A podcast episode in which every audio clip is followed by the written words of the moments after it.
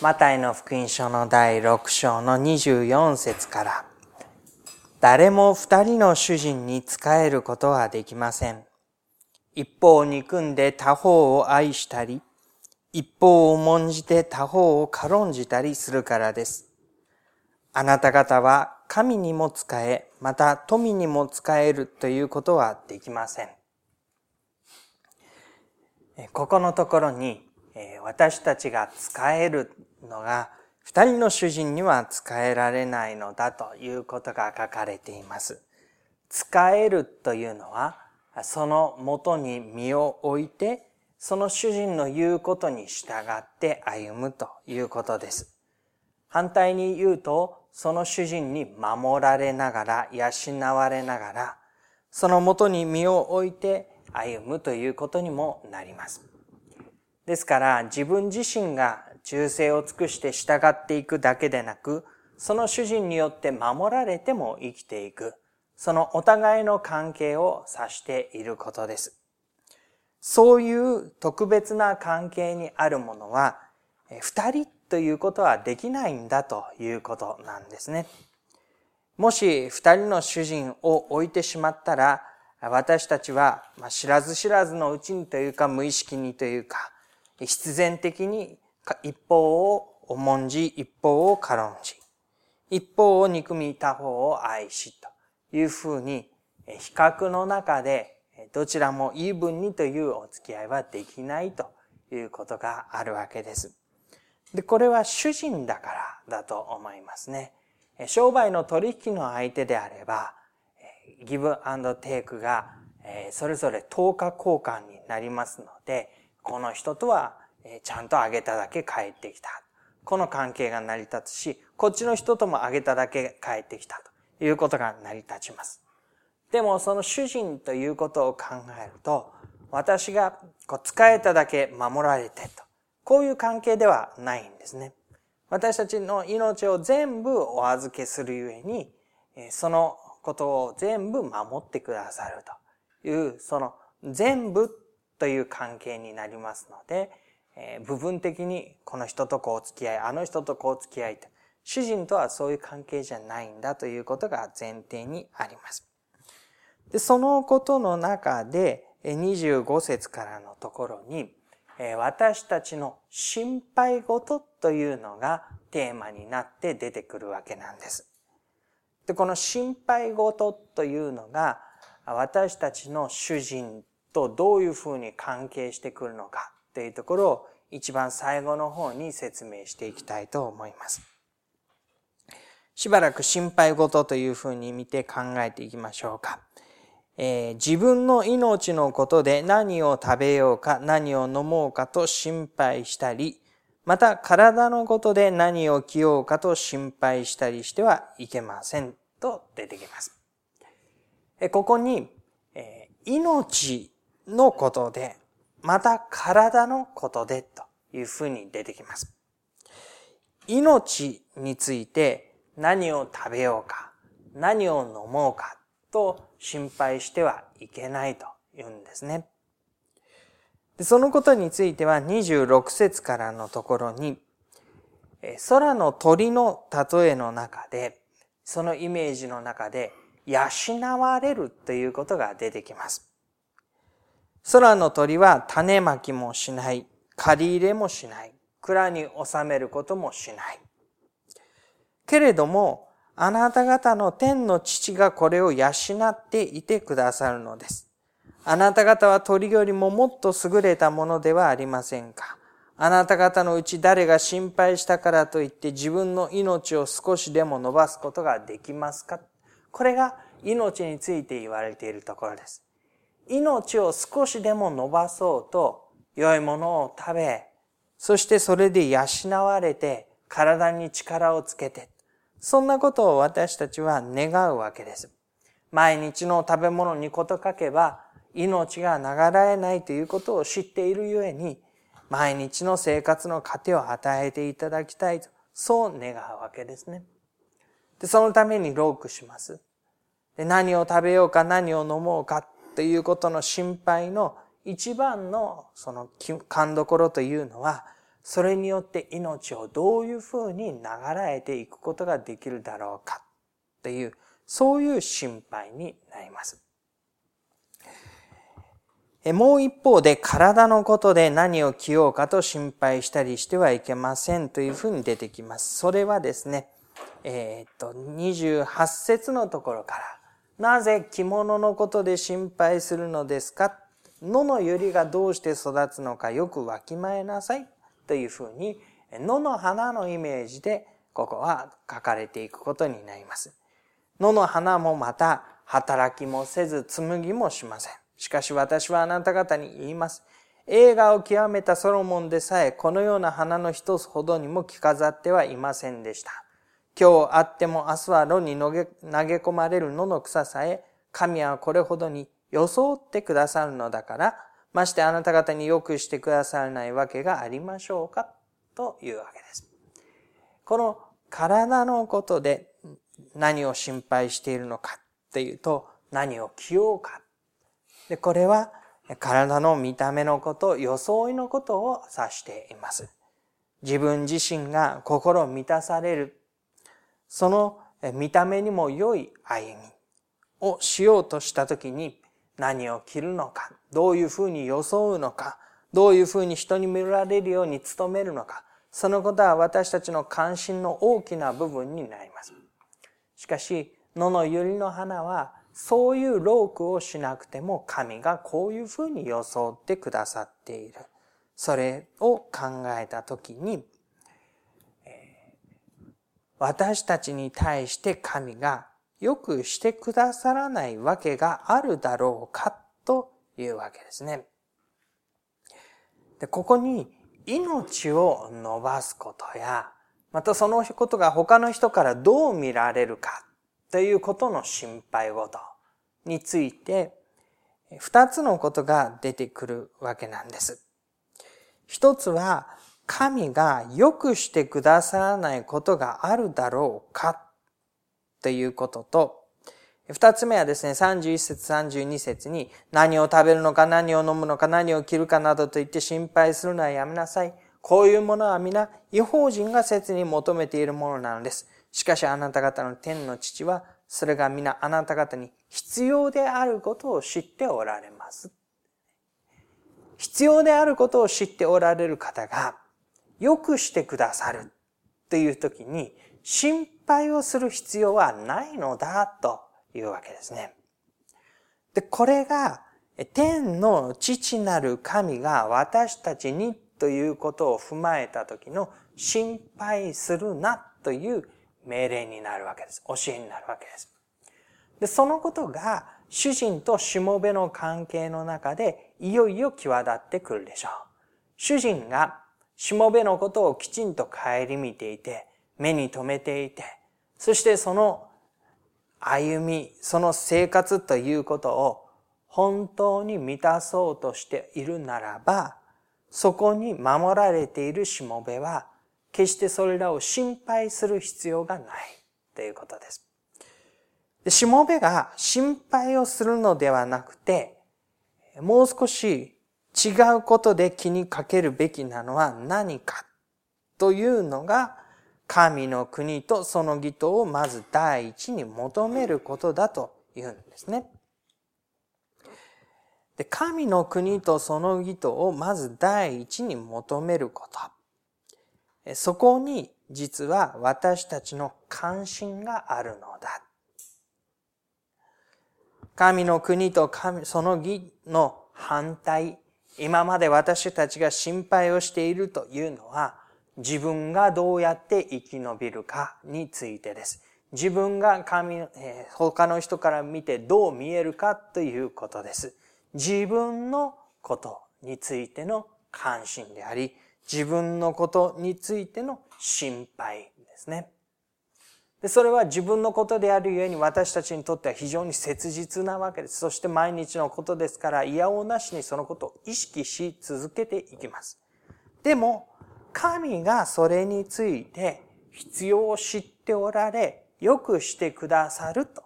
いうことが約束としてあり、また事実そういう導きがあるとするならば、心配をする、自分のことを心配するのは、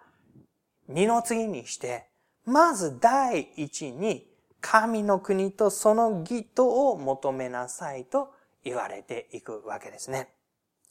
で、これが、しもべがしもべであるゆえに、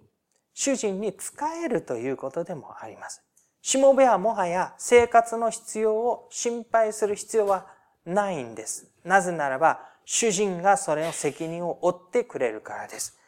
すると、しもべは何を気にしなければいけないのかというと、自分の歩みがどう主人の役に立つかということになりますよね。ですから私たちは命のことで、また体のことでというふうに言ったときに、何を食べるか何を飲むか何を着るかという自分の関心ではなくて、命や体が神様のためにどう使われていくのか、どう用いられていくのか、神様のために自分がどう生かされていくのか、そのことが関心事になるというわけです。自分の生活、自分の見た目の関心事ではなく、自分が神様のためにどう生かされ用いられるのかという関心事。この違いがよく分かっていただけるのではないでしょうか。心配をするのはやめなさいというふうに言われているのは、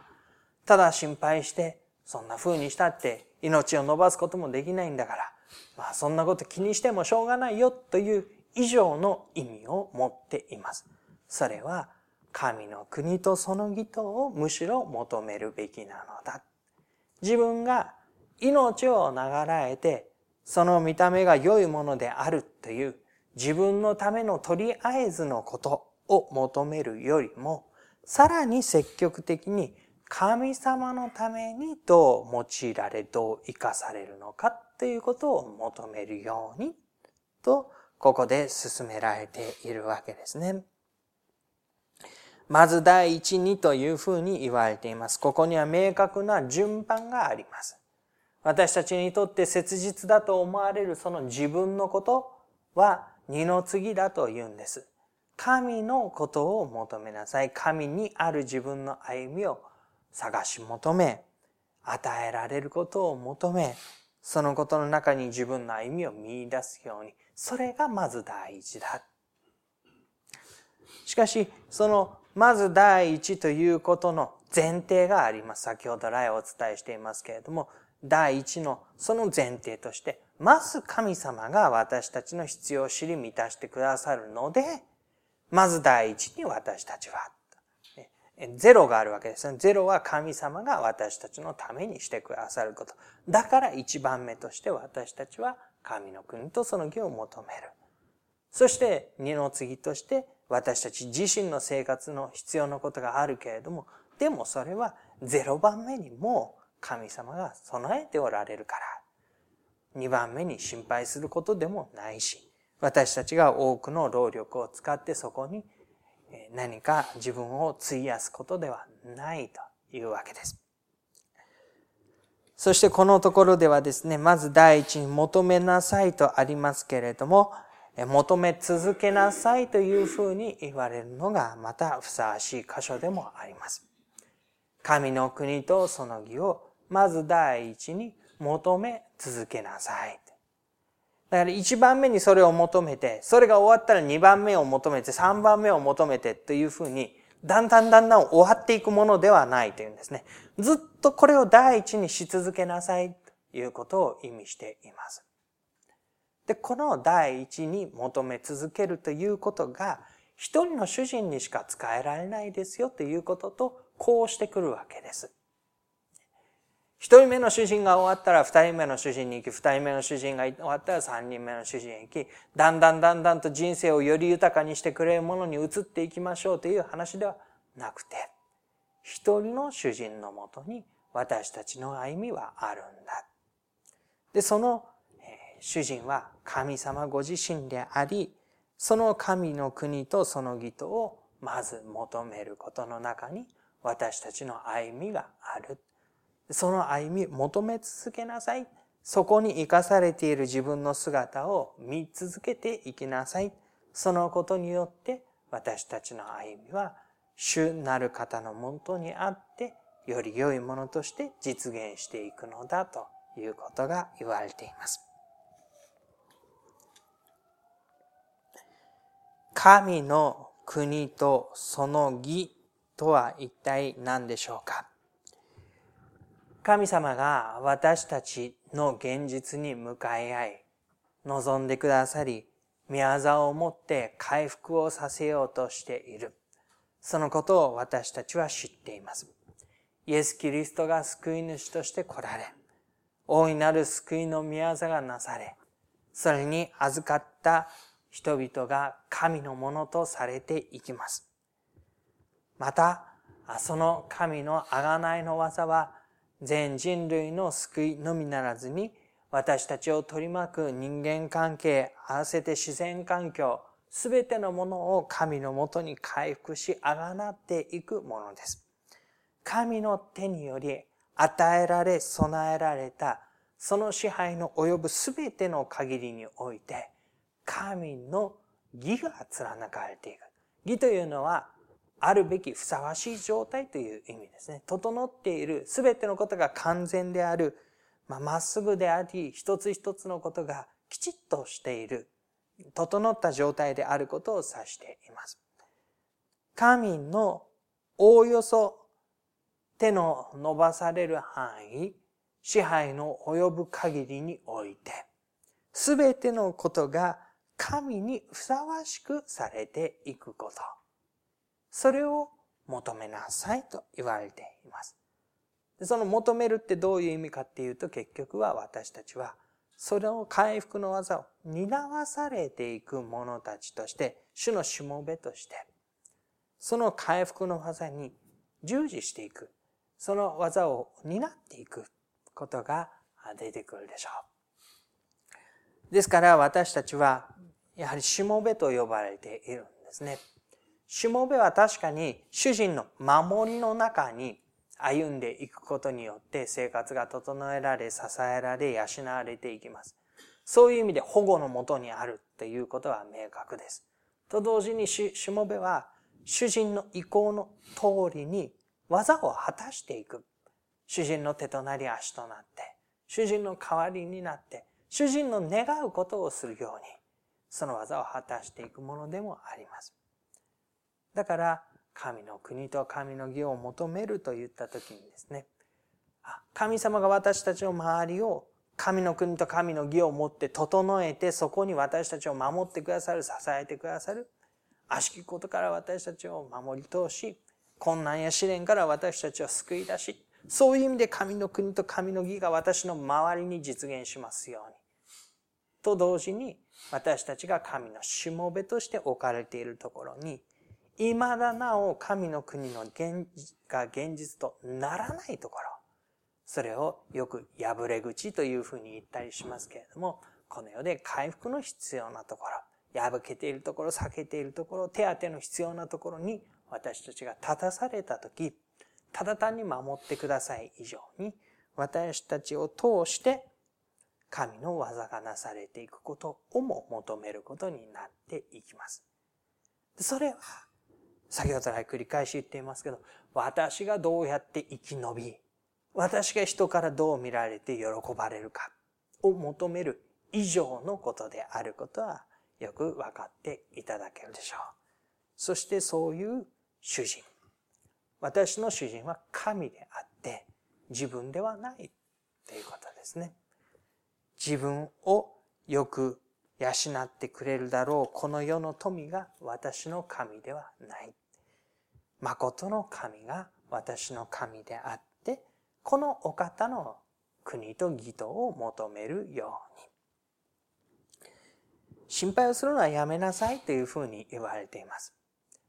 で心配をするのをやめると本当に大変なんだよなと私たちは思っています。あれも心配になるし、これも心配になるし。でも実は心配するのをやめるというのは、この教えが言われているところの一部分でしかないんですね。心配するのをやめ、むしろ神の国とその義とを大事に求めなさい。目の前のこと、自分のことを考えれば心配になって、その心配の中で自分がどうしよう、ああしようと右往左往する。これはもう自然なことだと思います。誰でもそういうモードになればそうなってしまいます。で心配をやめるというのは、その中でですね、心配な状況に直面しながら、目をつぶって大丈夫大丈夫と自分に言い聞かせることではないんですね。その現実の中で、実は神の手の中にあるしもべとして歩んでいる自分の姿を見出し、その自分の中で神の国と神の義を求めることで、